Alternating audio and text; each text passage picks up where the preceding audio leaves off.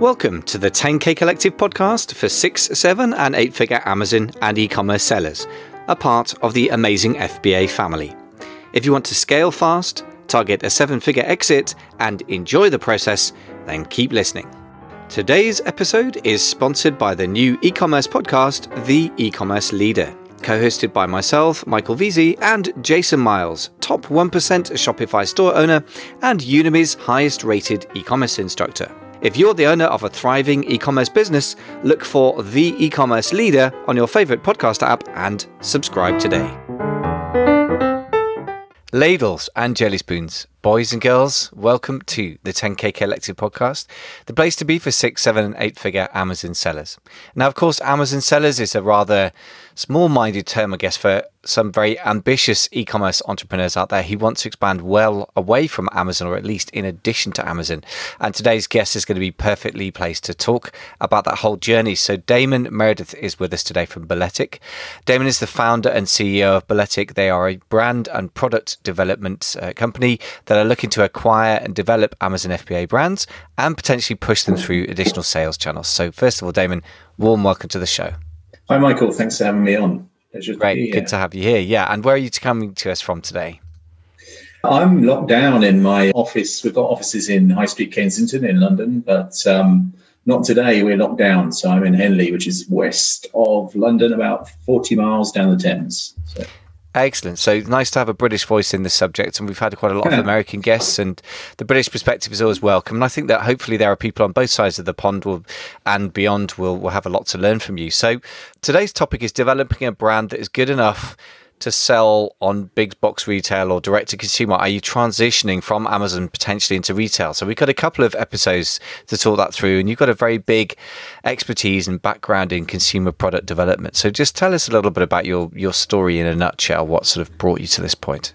Okay, so I don't know how far you want to go back, but um, going back ten years plus, I worked for many years as a photographer and also in the film industry. I was I used to find locations for movies. Would you believe? So I took that experience, particularly in photography, with my network of sort of creatives and branding people and graphic designers. And in uh, about 2011, I sort of pivoted and created a consumer goods products company called New Soda.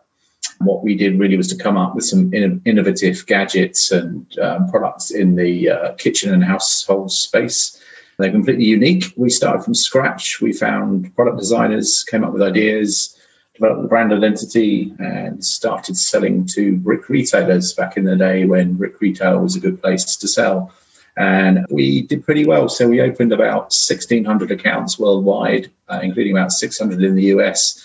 We supplied most of the major retailers in the UK and Europe, um, and also other countries like Australia, Mexico, South Africa, France, Germany, and so on. Uh, so that brand was completely retail facing and I don't know how much you want to go on from there into where we are today, but that was my background. We kind of won a couple of awards for that. We exhibited at the big trade shows in Chicago and um, Ambiente, the big one in Germany, about three or four times.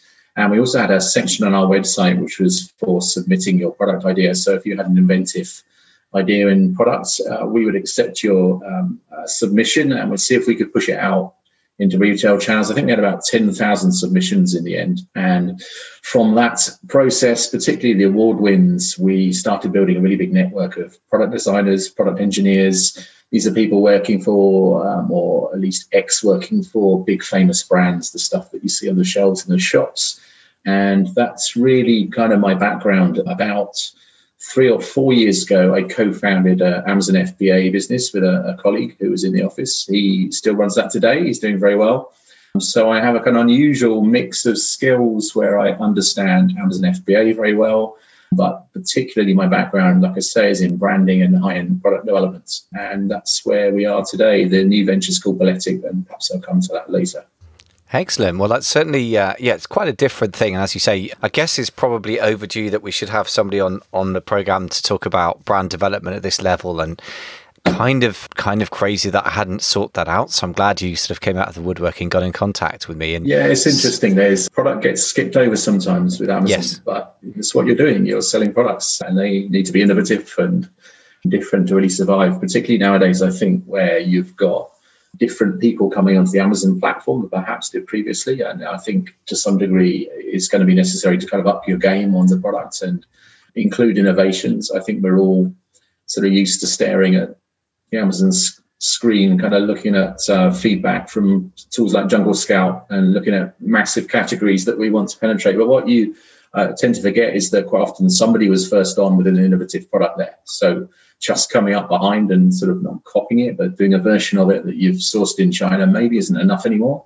And I think that would be our perspective that it's it's about to go pro, and uh, obviously that's our background. So yeah, hundred percent. I mean, I would definitely agree that they, the sort of pure private label model is. I mean, I guess I would classify both channels that I run as sort of based around the Amazon private label model, but with a real uh, twist to it, which is to say yeah, I don't mean you simply put your logo and some, some packaging on an existing product. I absolutely don't think that's right. And also agree that really where you need to shift is, um, as they say in America, you need to skate where the puck is going, not where the puck is or where it's been. And, and obviously, I have no idea about ice hockey. I've never played it in my life, but yeah. I like the idea. I, I think it's uh, it's really important actually because it's you know basically tight following a competitor, which is effectively the business model that's implied by the Jungle Scout obsession that I try to wean people off, is really a very, very difficult game to play successfully. And I think the people that I know that are successful in this game actually kind of are a blend between pragmatically seeing the product categories as such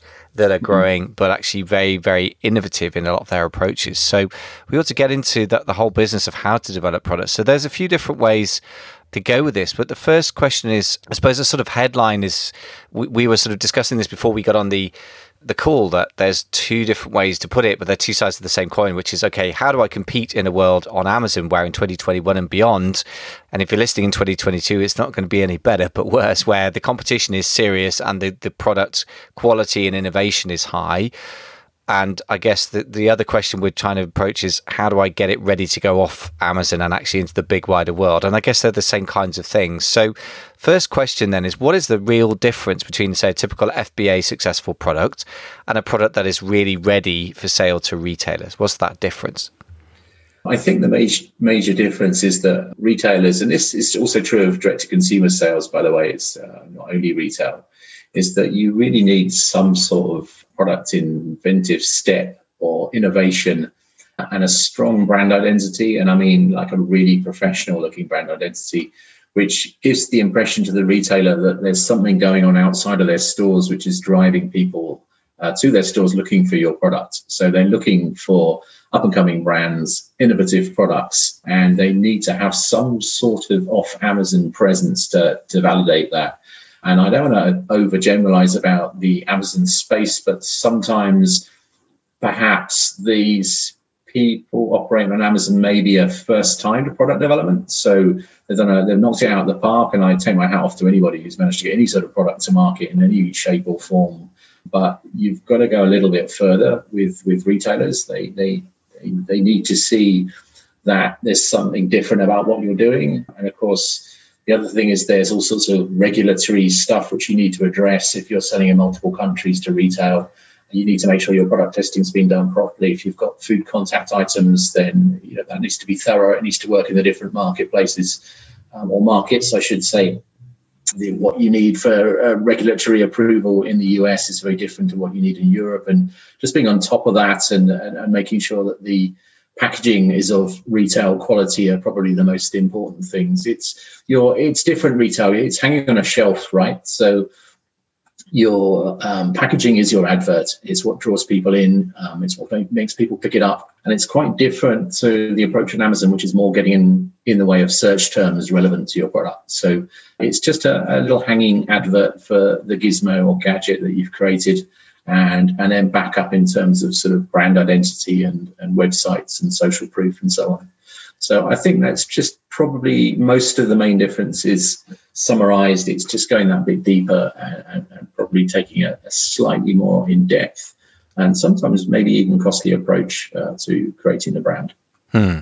Interesting. So it sounds like innovation, regulatory stuff, and packaging. And you raised an interesting yep. point that I think a lot of people, for example, I just ordered some uh, like ginkgo biloba or whatever it is. I don't know much about these things, but I've just realised that, uh, that as a lot of people in lockdown I've let my uh, physical health sink below the level it should be, and I was going out doing some some half marathons about a year ago, and I haven't really run since March. My excuse is I got COVID in March, but I mean uh, by now I, I need to be recovering from it to some degree.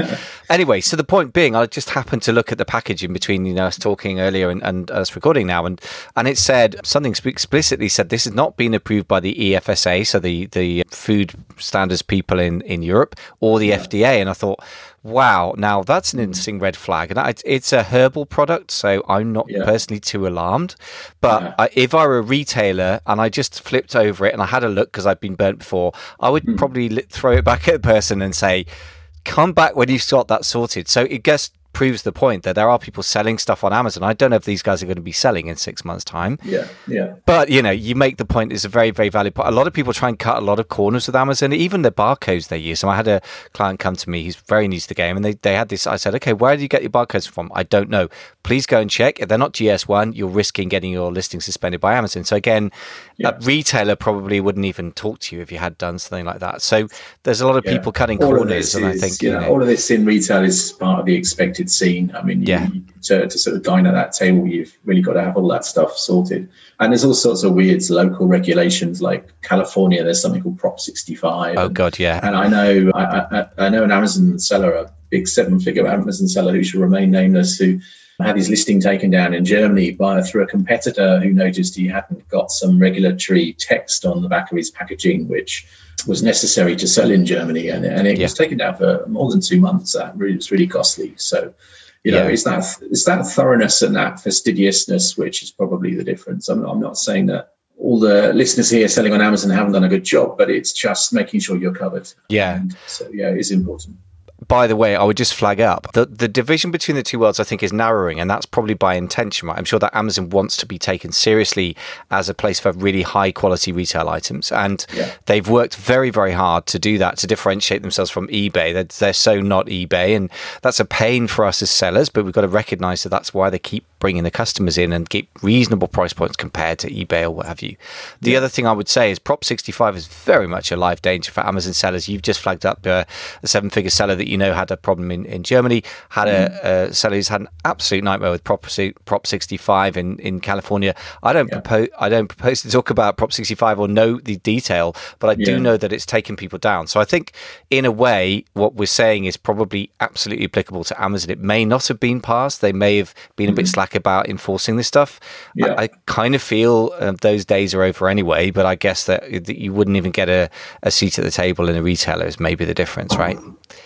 Yeah, absolutely. Like I said, it's just part of the expected scene. You're expected to have covered that stuff off, and uh, you've just got to do it. Yeah, I, I, think I don't know how many products there are in Amazon US. Is it 564 million or something, something ridiculous? Like yeah, yeah, something um, over half a billion for sure. Yeah, yeah and, and, to be honest, they can't police that. So it's no. only when it gets drawn to their attention that they will pull you up on it, and they will pull you up on yeah. it because Amazon don't want to be selling stuff that's not compliant either. No, but you know, there's all sort of every time we were supplying a major retailer, this is one with with with more than 50, 60 stores, then we had to produce a whole set of testing documentation and factory audits, interestingly, which is another thing which um, I think skips most of the FBA sellers. They seem to perhaps not look into that. Um, I'm not suggesting they necessarily need to, but if, if you did want to push your brand out into retail, it's important to be aware that there's kind of a little bit more work to do there. And uh, what I think is really interesting and good about this, and why I think it's just like preparing your business to sell or make it sellable, rather, doesn't mean you should ever sell it. I know some people who want to probably pass their businesses on to their grandchildren. They're that long family businesses. But it's the same here. And by making it ready for retail, you probably made it proof against Amazon enforcing a bunch of stuff that just because they're not enforcing yet, it always just reminds me that you know people very, very often use what the competition's doing as their their gauge for what is necessary.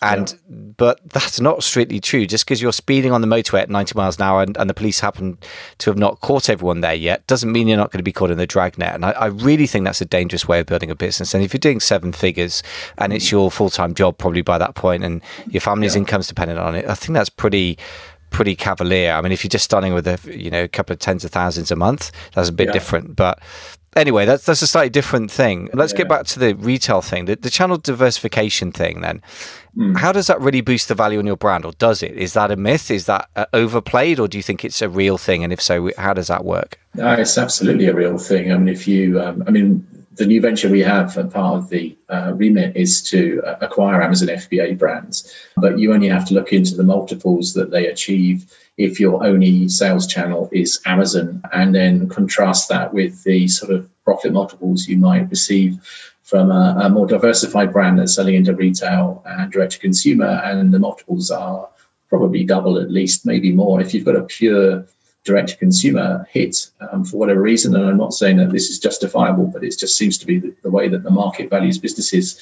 Then a pure DTC play might have a value of, you know, 10 times revenue, let alone profit. So, you know, there's some big differences. And I think depending on how far you want to go, it's certainly worth looking into trying to diversify your brand into other sales channels. It might not work for you, and that's very important to stress. It might not be worth the trouble because it's a lot of work. But certainly, the, the, the multiple, if you've got something that is suitable to push through additional sales channels, and not everything is, it's definitely worth looking at. Because I think you could be looking at 2x, 3x, 4x your your your, your business value in, in successfully achieving that. Wow. I mean, that's really not a subtle difference, is it? So if, if the not typical FBA yeah. business is, say, 2.5x, it's it's heading more to like 3, 3x, I guess, for quotes pure private label Amazon business, whatever's pure about that. But, yeah, with, with, with, brand registry and all, and all that all stuff. That but yeah, stuff. but it, I mean, yeah. if it's 4x, then you suddenly take, so you're looking at a, a business doing say a million dollars a year in in revenue, uh, sorry, in, in um, EBITDA or profit or whichever multiple cash flow, everyone's got a slightly different take on it.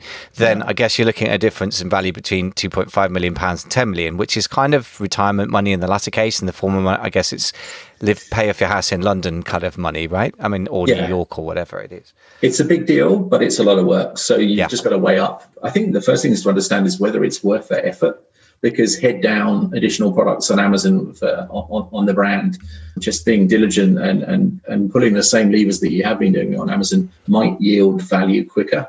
It, it's, a, it's a different play, but it, you shouldn't you should be alive to the opportunity potentially if you if you've got a brand that has some sort of innovation and character and identity or it could do, um, then it's definitely worth considering trying to diversify those sales channels off of not just Amazon but marketplaces in general. Yeah. yeah. Okay, that's interesting. So, I mean, I guess you're being very sort of nuanced and, and realistic about this. So, what are the sort of downsides? I mean, obviously, there's a lot of work and effort and money. I guess that's obvious downside, but but paint it a little bit broader for us. What what do we need to be looking out for?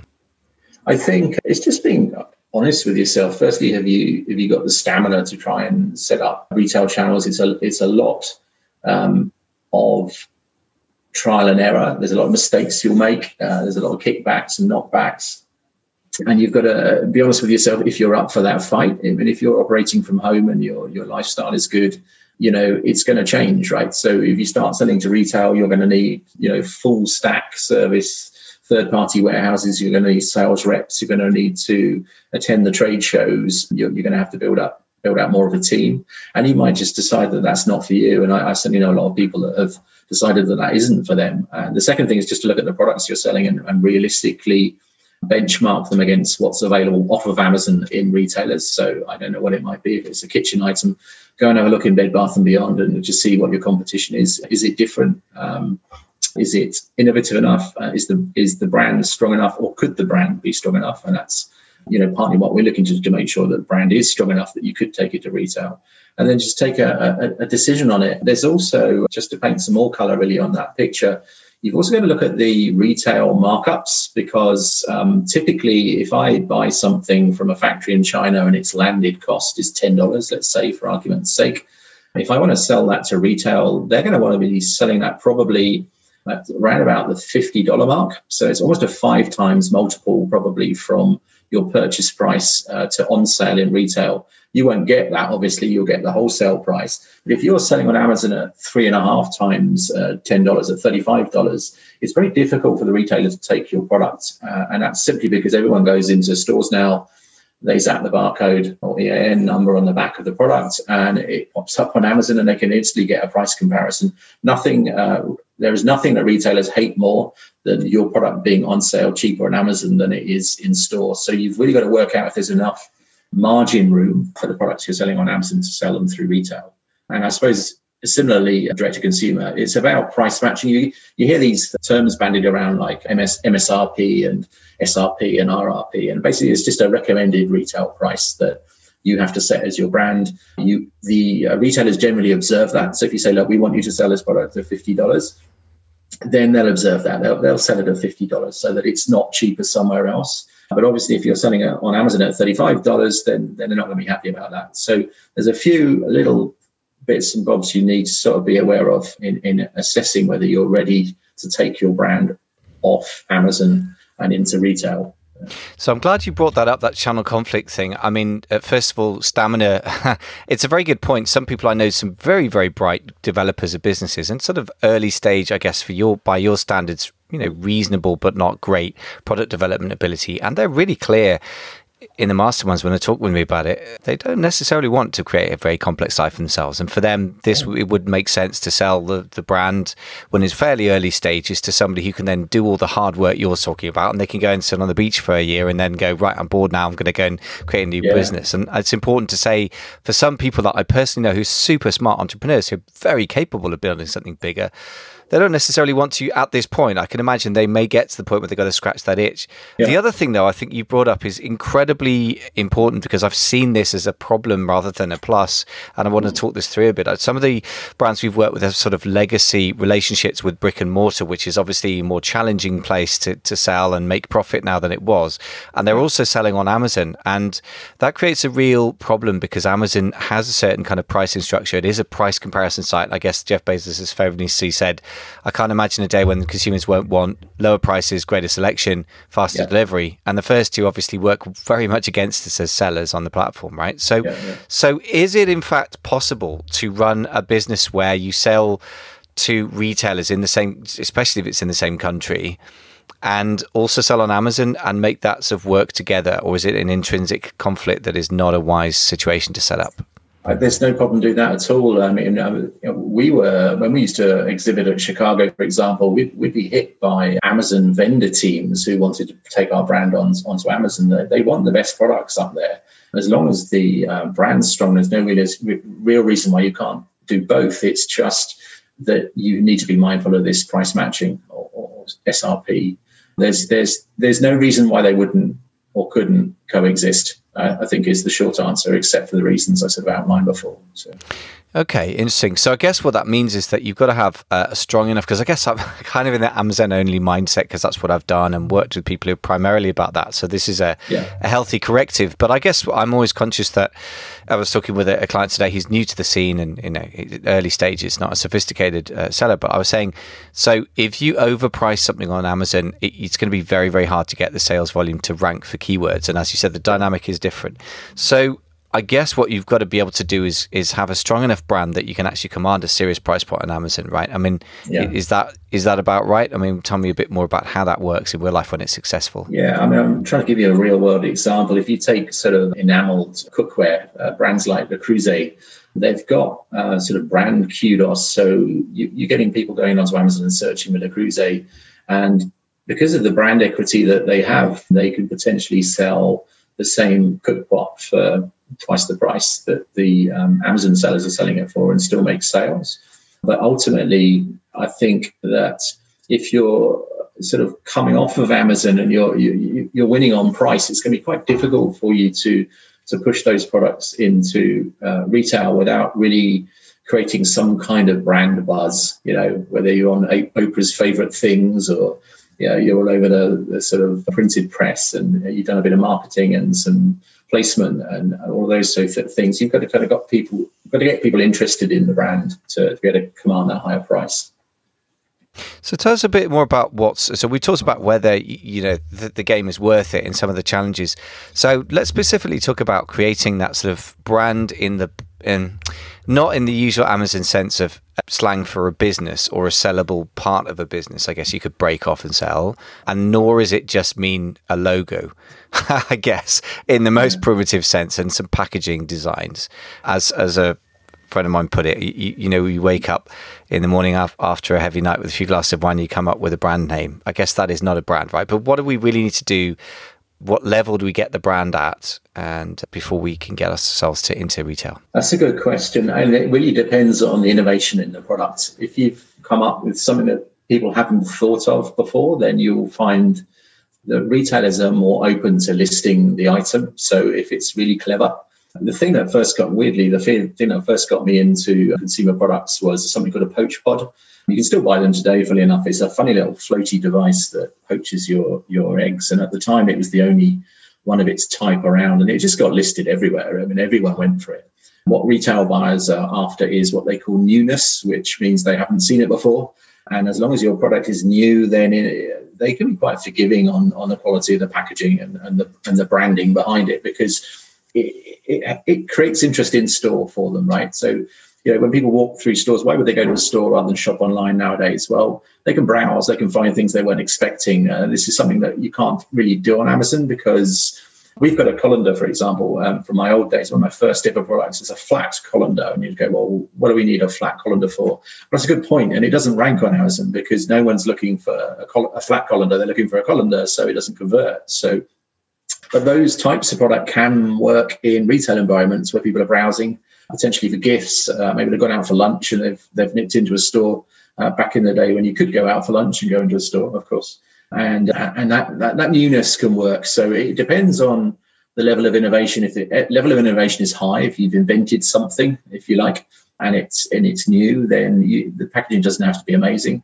If it's another cook pot, if it's you know another enameled cook pot, then then what have you really got to offer? You, the, the packaging and the the branding would need to be completely exemplar, really, to to dislodge not only Le Creuset but potentially the uh, retailers' own lines, because a lot of the retailers are operating the same way we are, right? They're they're they're coming up with their own lines. They're they're going out to China. They're sourcing them direct. They're they're cutting out a, layer of of distribution and, and wholesale and getting it on the shelves at best price. So I don't know if that's really answered the question, but it kind of varies. And, and until I've got products and brands in front of me, it's a bit difficult to really advise whether it might work and, and what you might need to do. Because obviously, everyone's packaging will be at a different level. A lot of people's yeah. packaging on Amazon will be designed specifically to save save space. I think everyone's getting battered by this inventory performance index that Amazon's come up with and getting stock into Amazon. So you're probably deliberately trying to get it into a very compact space, which might not give you much. So branding real estate. So uh, it might be that you need some sort of adaptation to get it to work uh, in, in retail. And the other thing is range. If you haven't got a highly innovative product, you, you kind of need a range you can sell to retailers. They generally looking to fill bits of the store and actually one of my last experiences with really big box uh, retail was a chain in the US which had 3,000 stores. We were talking to them for two years about taking up a bit of their store. And this will give you some idea why, to some degree, I've fled retail. That was going to add $12 million to my revenue. That's a big step up from where we were, uh, for particularly for a relatively new uh, brand. And it got really late stage. And then we realized that the um, buyer had measured the bit of the store wrong for that my products due to sit in and it didn't fit.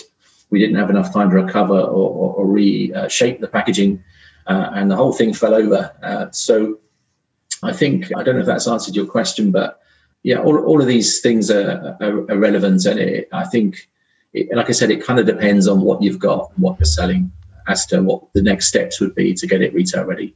Yeah, interesting. No, and of course, a lot depends on the detail, but I think you make three extremely simple points. Number one is that if it, this newness, as they call it, if, if it has that, the level of innovation that's really exciting and kind of is a buzz in some form, then you, they'll forgive you a lot, which is a very obvious point because you've got to add value to the market in some form, right? I try yeah. and sort of work for basic principles. And if you're not adding something yeah. in, innovative, it needs to be incredibly stunningly beautiful. If it's another competing exactly. with the Creuset. If it's and, really pretty, yeah. that's enough sometimes. Yeah, I, I, guess. Um, and these things can be very sort of, I, I how can I put it, very impulse driven and hard to know, right? I mean, I guess that this is the other thing that you're going to get some of it wrong some of the time, as you say. And, and the range is interesting. And I guess what you mean by that is a, a sort of whole suite of products that they can take on rather than just one. Yes very good products, possibly, or one medially mediocre, yeah. but not that quite enough to punch. The other thing you've put your finger on is really a very important point indeed, which I think we can come adrift with on Amazon, and this is again another Amazon versus retail. At least I perceive it as a, a tension between the two, and let's see if it is. Which is you've just referenced um, the flat colander. My wife's bought a flat colander now. She's a great professional shopper in the sense that she buys a lot of stuff and loves it, and, and price comparison and all that. I don't mean she does it as a job, but she loves it, and I have no idea where she bought it from or why. But I would say that it's not something that I would put into Amazon. Now, if I were advising somebody to sell something on Amazon, I'd say, here's the problem with the flat colander, like you said. The keyword it's going to show up for is colander, colanders, plastic, colanders for spaghetti, and other such billion long tail keywords. But you're never going to rank for those because this can be, you know, hundreds and hundreds of results. And the trouble is, if they saw your product, they product, they'd love it, but you're never going to be visible because you'll be buried on page 10 of the results. Hey, folks. Well, welcome to the whirlwind that is Damon Meredith. Um, I've had quite a few discussions with Damon recently as we got to know each other in advance of the podcast and with our other work that we're doing, collaborating and possibly helping with people to um, get their products developed and their brands really developed and, and all sorts of possibilities.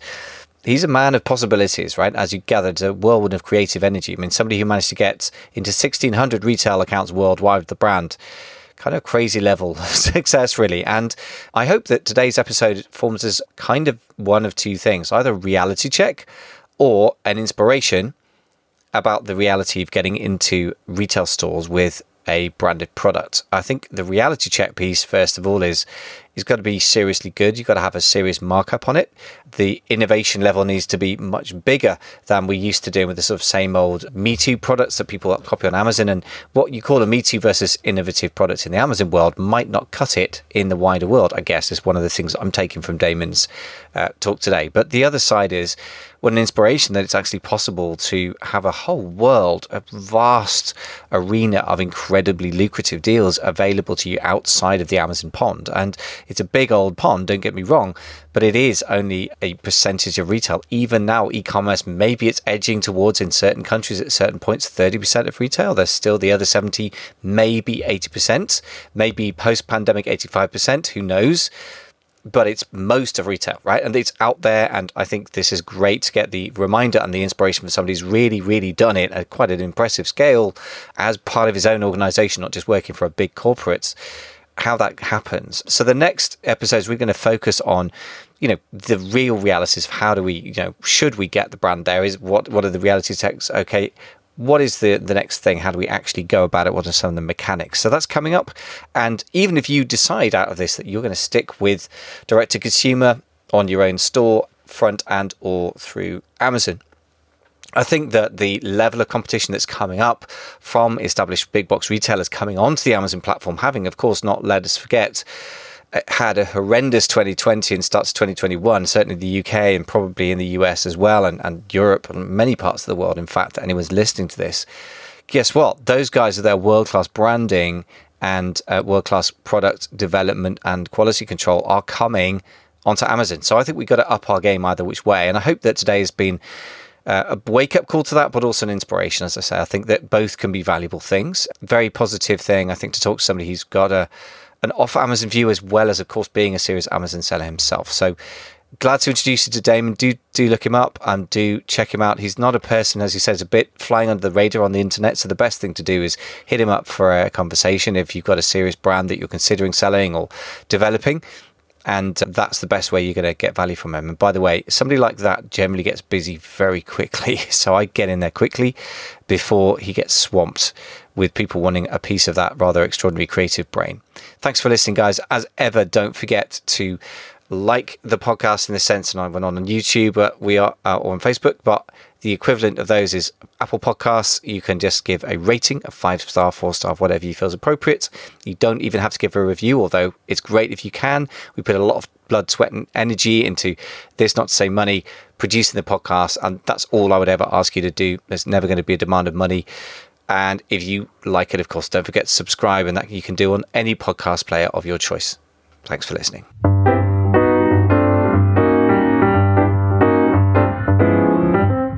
Thanks so much for listening to the 10K Collective podcast, part of the family of amazing FBA podcasts. Today's episode is sponsored by the new e commerce podcast, The E Commerce Leader. The podcast is hosted by yours truly and Jason Miles, multi million dollar Shopify owner and Udemy's highest rated e commerce instructor. If you're the owner of a thriving online business and you want to become the best e commerce leader you can be, it's got your name on it. For free guides and mini courses on many topics, go to www.theecommerceleader.com.